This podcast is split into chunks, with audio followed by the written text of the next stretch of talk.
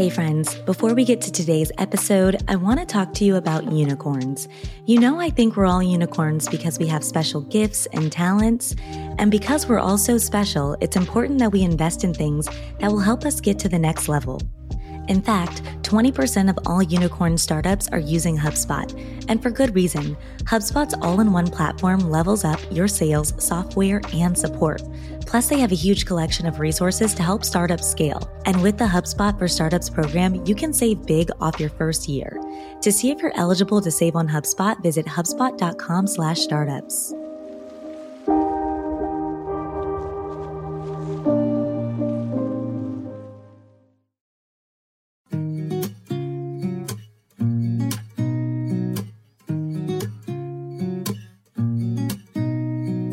thinking back to like all these points where I thought I was set for life and it turns out, nope, then there was something else. There was another pivot. And getting comfortable with that uncertainty, with that instability almost, but still knowing that it will work out is probably the best mindset shift and the hardest mindset shift, especially for people trying to pivot their careers or change their lives right now. Hey everyone, this is Ashley Menzies Babatunde, and welcome to another episode of No Straight Path the highs, the lows, and the lessons learned. And this week we have such a cool and inspiring guest, Cece Xie. Cece is a writer, lawyer, and content creator with over 450,000 followers across platforms. As an immigrant, she grew up thinking that she was only good at one thing studying. Studying led her to Yale and then Harvard Law School, followed by over five years as a corporate lawyer in New York City. She began creating content in 2020 to demystify the legal industry and other elite spaces. Share tips from her years of balancing wellness and a demanding job, I can relate, and inspire those who feel like outsiders in the world to discover and carve their own paths. She posts blogs about her journey trying to figure out how to live a fulfilled, meaningful life her reflections on law school and the legal industry, and productivity tips and inspiration. That's why I love her. This sounds very me.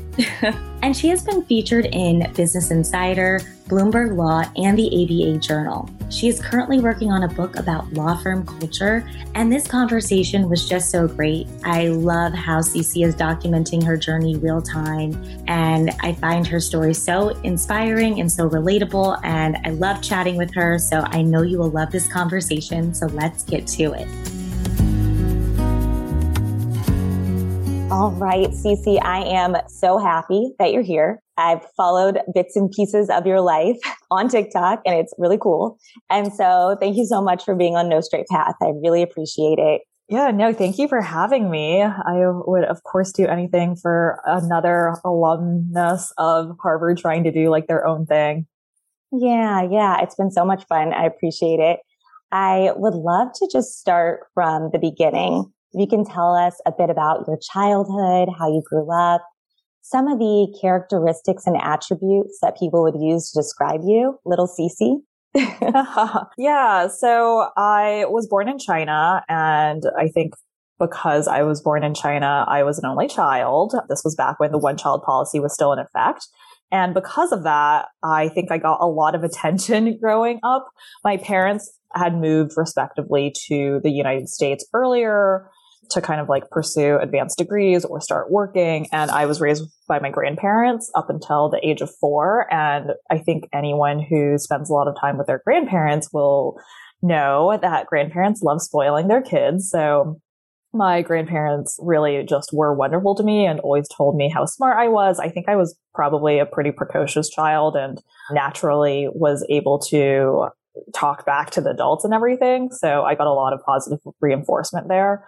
And then I moved to the US when I was four, didn't know any English. And I think that was a little bit challenging was to realize that I had to basically start over from zero and would have to go to like the ESL class, would spell things wrong and then get like reprimanded, but not know why. And I think all of the rules that I had inherently knew when I was younger like growing up in China and all of that positive reinforcement. I still sought that, but I now realize that I had to figure out a different way of getting that positive reinforcement and like making my parents proud of me. So that definitely took some adjustment. My parents were also like kind of a little bit stereotypical in being very strict about something. So they would create like math worksheets for me after school. So that was like on top of normal classroom stuff. And if I was like struggling with spelling, which I was for a little bit, my mom would make me do additional spelling tests after school. And my dad, like in the car, would make me say the multiplication table just like over and over to him until it was like second nature. And I think at this time I was like six. So it was a lot of like outside of school learning as well. I think because of that, people would probably say that I was like a really hard worker and pretty smart uh, by virtue of just all the attention on education yeah. that my parents emphasized. Can I stop you really quickly? Yeah. Just because there's so much overlap. And I just want to say that because I'm yeah. feeling seen. So I am an only child as well. And there was a lot of positive reinforcement and I had yeah. all of my flashcards and all of my activities. And so yeah. And it was something that I really craved and it was very important to me because I was just used to it. And so I can definitely see a lot of my story in yours. So fascinating. yeah. No, no, no. Only child syndrome. It's like definitely a thing. It's both good and bad, right? Like, yeah. I think it was nice to have that positive reinforcement, but it also leads you to rely on that positive reinforcement as your own self worth for a while up until you figure out what your own self worth actually is. Definitely. Definitely. Yeah. It took me a while to get there. I know. I think it took me a long while to get there too. So that's just life. Yeah. Yeah. So it kind of grew up mostly in California. I'd say when people ask me where I'm from, I say usually I'm from California because I grew up there from like the ages of nine to 18 and really just had a very like suburban experience there. Hung out with friends, like spent a lot of time doing school stuff, extracurriculars. And it was really emphasized to me early on that I had to go to a good college. College was really, really heavily emphasized by my parents. And I think we lived right next to Stanford and UC Berkeley. So we would go visit. I was really obsessed with the idea of New York back in the day. I think mostly because I love the Gossip Girl books. I love like going to Barnes and Noble and just like reading the books for free, which I realize is actually what a library is. But yeah, so I was uh, like obsessed with the idea of going to New York, like did visit Columbia once in high school. And I was like, this is it. This is where I want to go. So I did a lot of AP classes, a lot of extracurriculars, studied a lot for the SAT, took like SAT 2 prep classes, just very, very normal, I don't know about normal, but like very normal overachieving high school experience in general, high school was a really, really tough time for me. And I worked a lot. And my parents also really, really give me extra stuff to do. And I remember there was one instance where I didn't test into the AP chemistry class. And my mom was furious. Both my parents are scientists, so I think they took it personally. And my mom started giving me like chemistry Olympiad questions to do on the side to really like increase oh, wow. my chemistry skills. Yeah. And she like went to the school and basically threw a fit about how that my normal chemistry class did not adequately prepare me for the AP chemistry exam because I had an A in the chemistry class and I was like the top student there. But clearly, if I couldn't test in AP Chem, like something was wrong with the teacher. So she really, really was involved in a lot of my education. And I just remember needing to do well in all my classes. I had never gotten anything except for A's throughout my entire high school career. I basically took all the AP classes, was just really striving to. I think I was really striving for the affirmation and these like metrics of success that my parents had put in front of me and that the teachers all seemed to appreciate too. And that was what I was solely focused on at the time. Oh, yeah. I can definitely see a lot of people relating to this. And so I assume that you probably didn't really get to think about what you wanted or what you were interested in growing up. Or do you think you had particular interests that you were drawn to? I definitely had particular interests I was drawn to, and it was just hard to figure out how to mediate that with my parents' expectations and hopes for me. So growing up, I loved reading. I would constantly read after I learned English and learned how to spell, that is. I just always was reading a book, so much so that I think seventh or eighth grade, I got student of the year from the librarian because I think I came in every day to switch out a new book. I just read so much. So I really loved reading. I really loved writing. And those were kind of the, just like loved the world of books and language.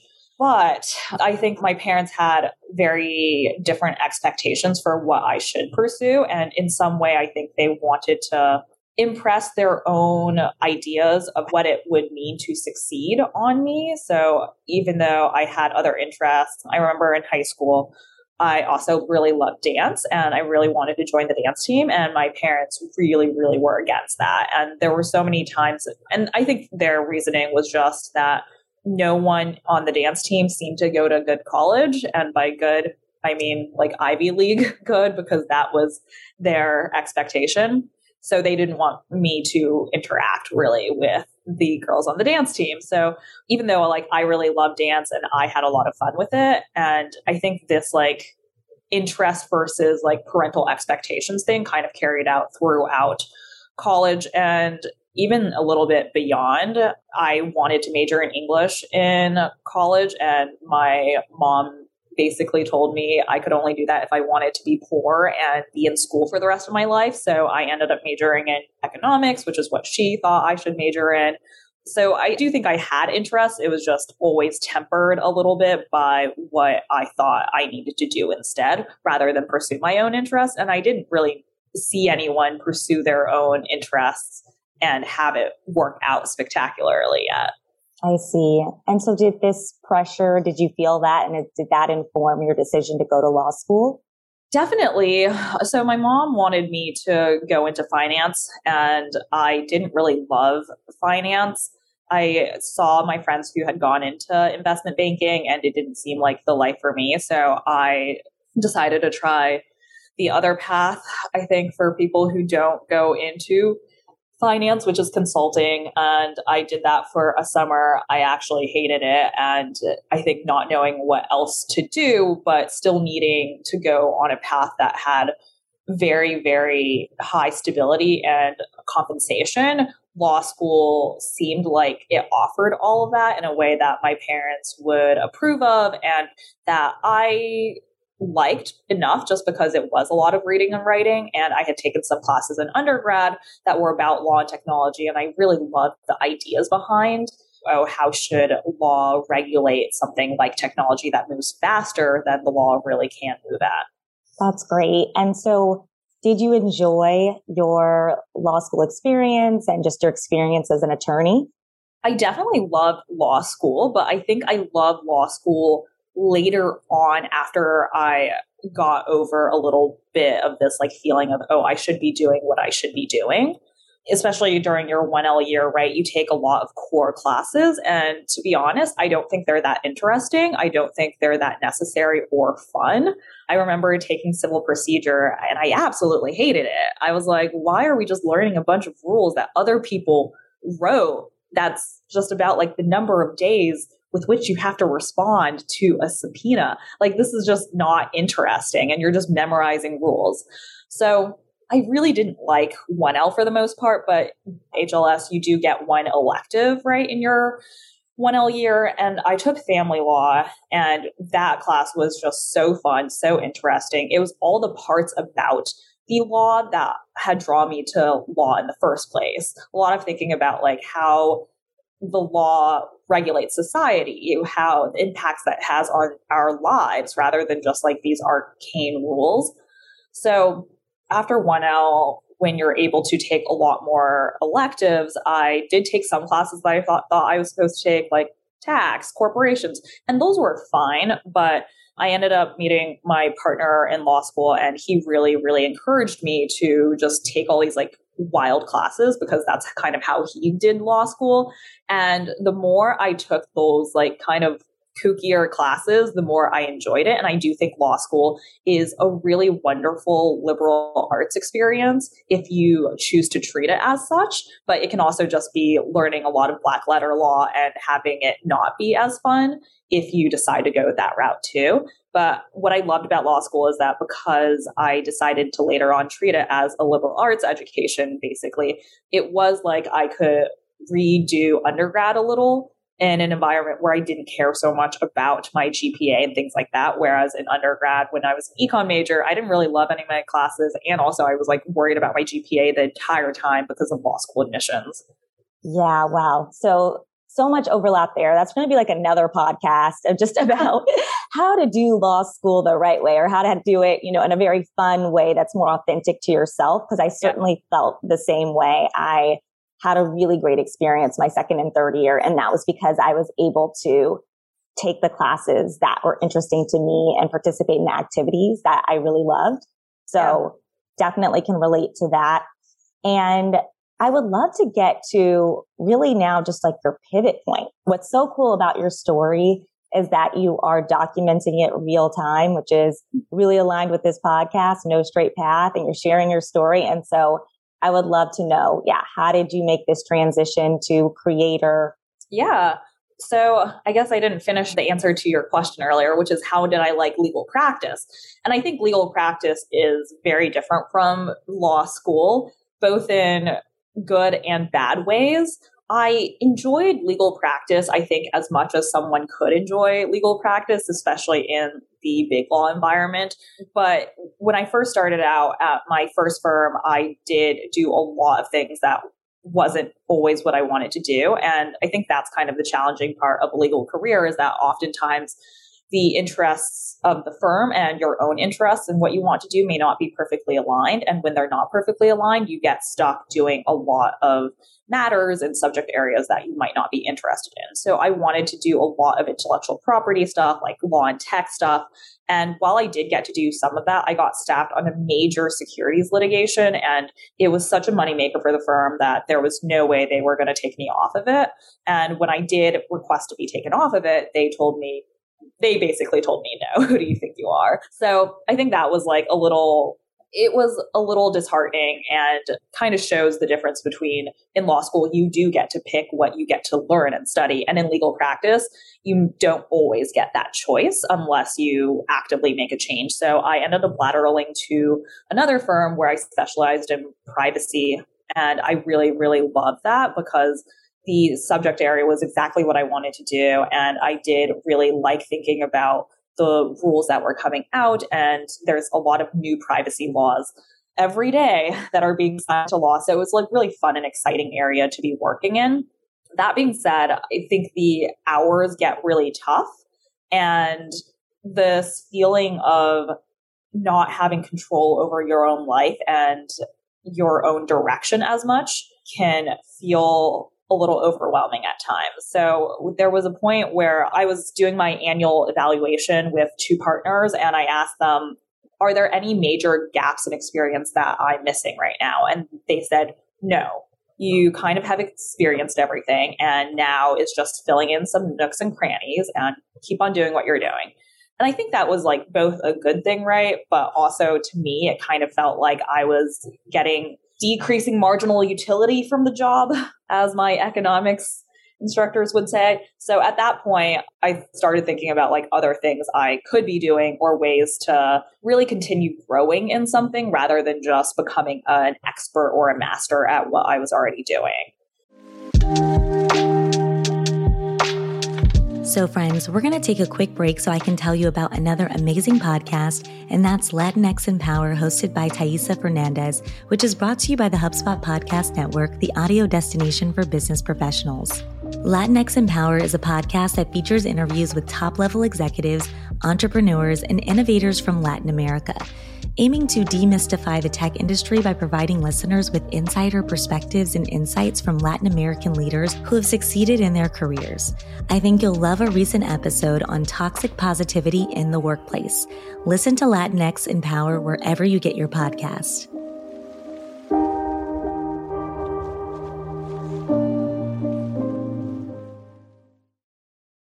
In terms of the pivot, content creation came completely accidentally. I was just holed up during the start of the pandemic as everyone else was. And everything had shut down at the time. We didn't even know if we could go outside really without something bad happening. So we were really just stuck in our homes. About three weeks after the pandemic really started and after all the shelter in place orders came down, it was my birthday and I was just really depressed because I hadn't really gone outside. I couldn't really do the things that I love to do. I hadn't had any human interaction really. So I decided hey, we should at least do something different for my birthday than every other day. So I took the day off from work, even though honestly, I didn't think that there was much of a difference to taking time off from work versus like any other day. But I took time off from work and then decided, hey, I've also really been enjoying watching TikTok. So let's make a TikTok. It'll be like a little creative endeavor that we can do on this day. So we made it. It was like really stupid. And to my surprise, I think 48 hours later, I saw it had like 60,000 views. And I was like, oh my gosh, what is this? Like, what is this? Wow. yeah. Yeah. I was shocked. I was like, I've never seen something have that reach so quickly. So I decided, hey, you know, this first one worked out. So let's continue making more TikTok. So I started just making more content and honestly didn't really know what I was doing in the beginning. It wasn't until I later decided as a creative project to do one of the day in the life vlogs, which is just a general thing. And I thought it'd be fun to like, you know, film little clips from the day and then edit together in a little thing and then do a voiceover. So I did that and that one really took off. And I started getting so many questions about what it was like to be a lawyer, things that people should keep in mind. And I just started answering questions. I realized that there was a lot I had learned along the way that wasn't so obvious to other people. And I think in general, law is a pretty guarded community. And I remember when I was in law school and I would ask lawyers, how much do you work? What does 2000 billable hours actually mean? No one really explained it to me very well. And I used to think that it was just unexplainable, but after working in it, I realized no, it's not unexplainable. It's actually really easy to explain. And I don't know why people aren't explaining things more. So that's kind of how I got into it. The no, I think that's great. That like transparency is so important. And I think when we're in our own little bubbles, we forget how much knowledge we actually have and how much we can really share and how much value we can add to other communities that aren't in our specific community. So I think that that's wonderful. Information is power. So yeah, no, absolutely. And I think it reminded me a little bit of moving to the US when I was younger and realizing that there was a whole new way of acting and being and signaling that you're in the in group that I had to learn along the way. And for a lot of people, they currently do not know those signals, do not know those things. And even in law, there are subtle indicators of belonging and like subtle things that you need to do, especially if you aren't from a family of lawyers or like this kind of elitist band of people. So I really wanted to be able to share all of that and give more insight and create content that I think I would have appreciated myself before this whole journey. That's so great. So can you tell us about your hopes and dreams? Like what is next for Cece? I know you said that you loved reading growing up and you loved writing. There's so many things that I'm not sure if you've been able to explore that, but have you thought about, you know, what is your career going to look like now? Yeah, so I think that ties into when the pivot point really came for me thinking, oh, I should look into doing something else. So concurrent to getting my performance review from the partners about how I mostly had done everything, my social media accounts were also kind of taking off and I was beginning to be approached by brands to do sponsored content for them. And in the beginning, the amounts were very small or they were for really random companies that I wouldn't want to approach the general counsel of my firm about because at this time I was still at the firm. So with everything I, especially money wise, that I had to do, I did have to get clearance and approval just to make sure that everything was like on the level and there weren't any like business conflicts issues or legal conflicts issues. So in the beginning, there just weren't a lot of brands that kind of met that threshold. But after a while, there were more and they were offering high enough amounts that I thought it would be worth looking into. So I did some of them and realized that there is a whole different way of making money that I had never conceived of. I had only thought of making money in a strictly like W 2 employee sense. And there I saw a lot of opportunity to do other things. And through my content creation network, I'd also gotten connected with a literary agent. And I kind of spoke to him about some of my book ideas and he thought it was really great and I just needed to have time to work on these book proposals. So I started trying to think about these book proposals and working on them. But of course, in the law firm environment, there just wasn't really a lot of time to dedicate to that stuff. And I started thinking if I'm able to make pretty good money via brand deals and that would give me time to work on my book proposal, which is as I said, what I've always kind of wanted to do, then maybe I need to embrace this opportunity that's come along and do something, pivot to something where I get more time. Because at that point in my career, and I think this is true of a lot of big law associates, you don't really want more money after a certain point. You just want more time. So the question is like how to get more time. Some people I think go in house and do it. Some people take a break altogether or, or go to a smaller firm. And for me, it was leaving entirely and thinking about how to kind of relying on content creation now as a side gig that would give me more time to work on writing and my book proposal and these like other interests that I've had for a long time.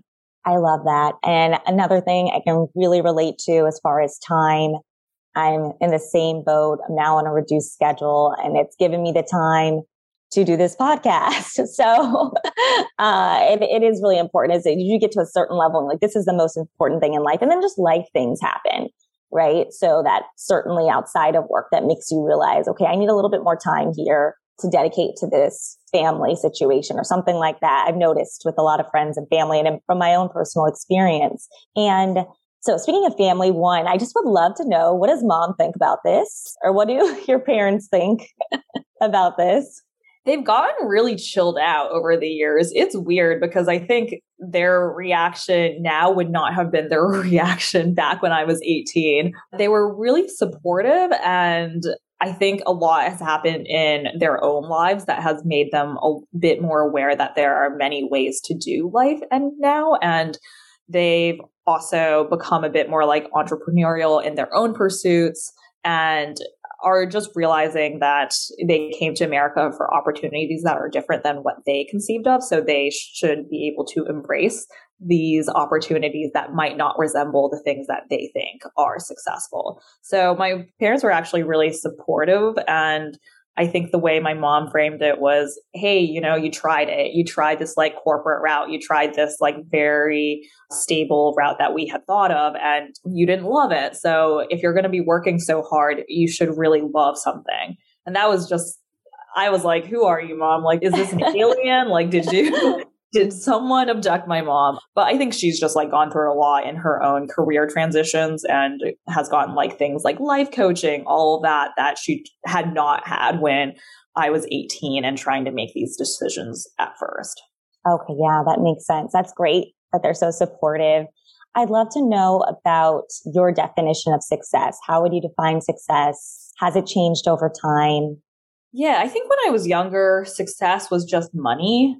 I think I had a lot of fears about money and financial insecurity growing up that the idea of not having to stress about money was the only thing I could really think about. And in the beginning, that really was it. And when you work at a large law firm, you really kind of do achieve that at a certain point. The salary keeps on coming in, the bonuses keep on getting bigger, and you're like, oh, wow, like this is it.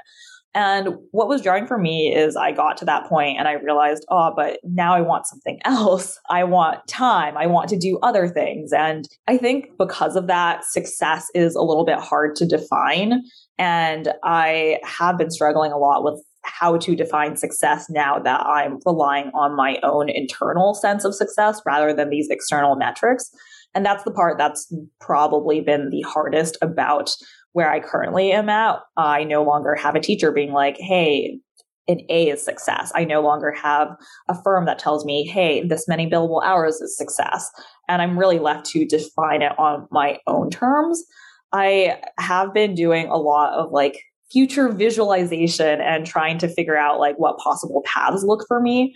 It's probably going to sound cheesy, but I do think success right now for me is just being happy with what I'm doing and also not being worried about money at the same time. And I don't know if I can achieve that. I don't know if that's doable, but that's currently what I'm trying to pursue to see if it works out. I love that. And you are certainly doing it now. So just keep doing it. keep going. We're cheering you on. I do have just questions about advice. So if let's say I'm someone that would also like to take a jump, a leap, a pivot point, a lot of listeners are here thinking about that and you would be a great person to talk to. Do you have advice for people who are thinking about the next steps, maybe the next chapter? What's so good about our generation is like we're very dynamic. And so we don't have to have one career in our lifetime as opposed to our parents' generation. And so, yeah, any advice? Yeah, it's something I've been thinking a lot about because I think it's very normal now to have two to three like completely different careers in your lifetime. And the one thing I would say is really think about your past experiences and what you liked or didn't like about them. And I tell this to people who say that they're interested in becoming a lawyer too. Really ask yourself, like, why? Why do you think this, like being a lawyer, is for you? Is it the financial stability? If so, then look at other things that offer that. If you enjoyed something like when I was thinking about what I really liked as a lawyer, it was a lot of like the deep thinking and reading and writing. So what futures are possible that include a lot of that? Like, yes, right now I am trying to write, but also I've realized that I think tech policy would be a fun space to get into that also has a lot of the same overlaps with what I enjoyed about being a lawyer. So really distill the things that you like and disliked into like their core pieces so you can piece together a path that might not be lawyer, doctor, banker, these careers that we already know about, but is more of a combination that is customized for you. I think that's such great advice. And I do think like when you start to look at your past experiences, it, it really does start to make sense because when I told people I had this podcast, so many friends from law school were like, duh, of course you do. And I was like, really? Don't you think, that, you know, I'm a white collar attorney. And they're like, no, Ashley, you were the girl asking questions about this. You were the girl, like right before we even started law school. I wrote a blog post. Not, I didn't even know anybody. I posted it on the Harvard, whatever Facebook.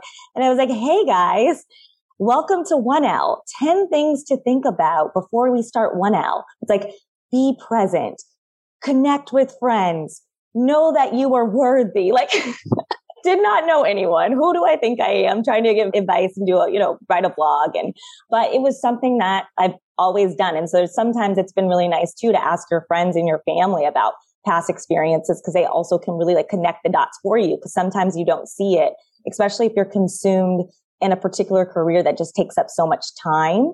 And so you don't have the time and mental space to think about some of the other things that you've been interested in. So I love that advice. I love that. Yeah, yeah. I feel like there's like threads throughout your life. And if we just have time to piece it together, we can see where everything is going. But you're right. The difficulty is sometimes you just don't have the time to see these threads running through your life. Yeah. Two final questions. So first question, I think we've touched on it. So no worries if there's no more. But I would love to know just a little bit more just about your passions. Like I know you said reading and writing. I don't know if you can talk a little bit about the book proposal because that's probably secret.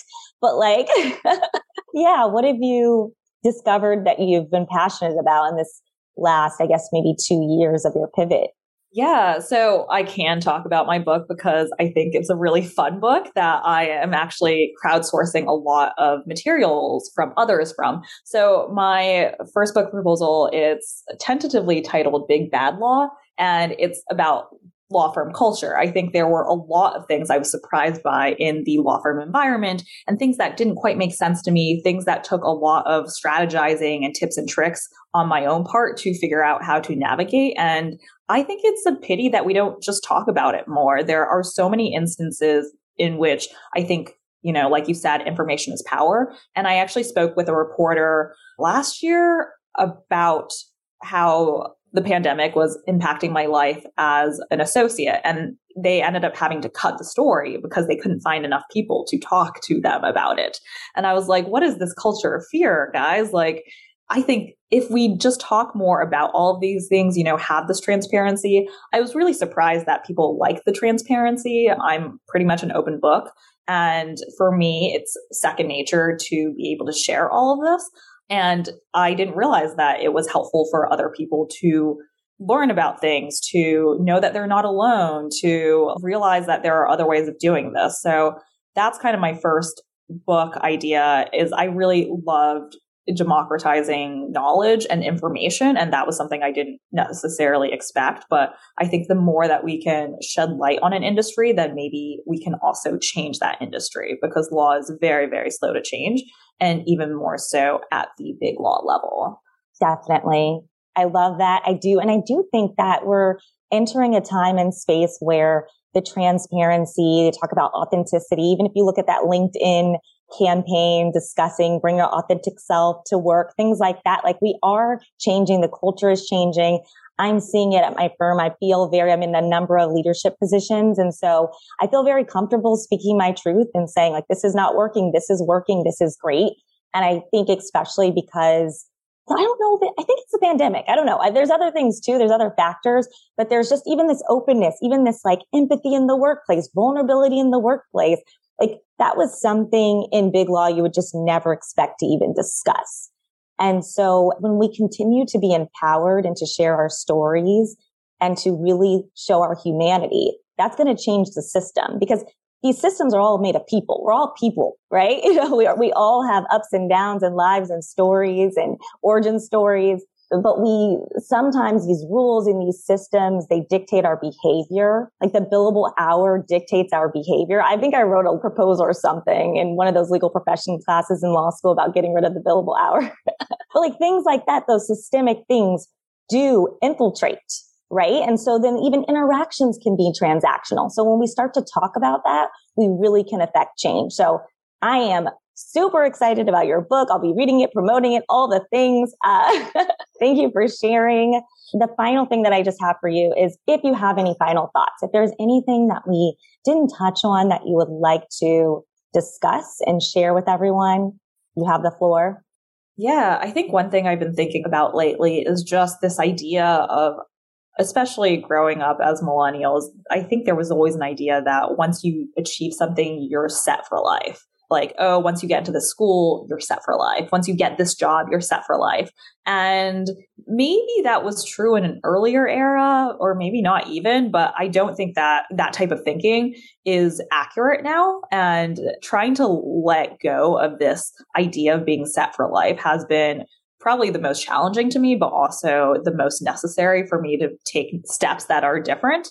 And thinking back to like all these points where I thought I was set for life and it turns out, nope, then there was something else. There was another pivot and getting comfortable with that uncertainty, with that instability almost, but still knowing that it will work out is probably the best mindset shift and the hardest mindset shift, especially for people trying to like pivot their careers or change their lives right now because you want to think that the next thing you do is like the end all be all. But chances are it might not be, but it's still going to be okay. And holding those two thoughts at once is both paramount to a career shift, but also so difficult.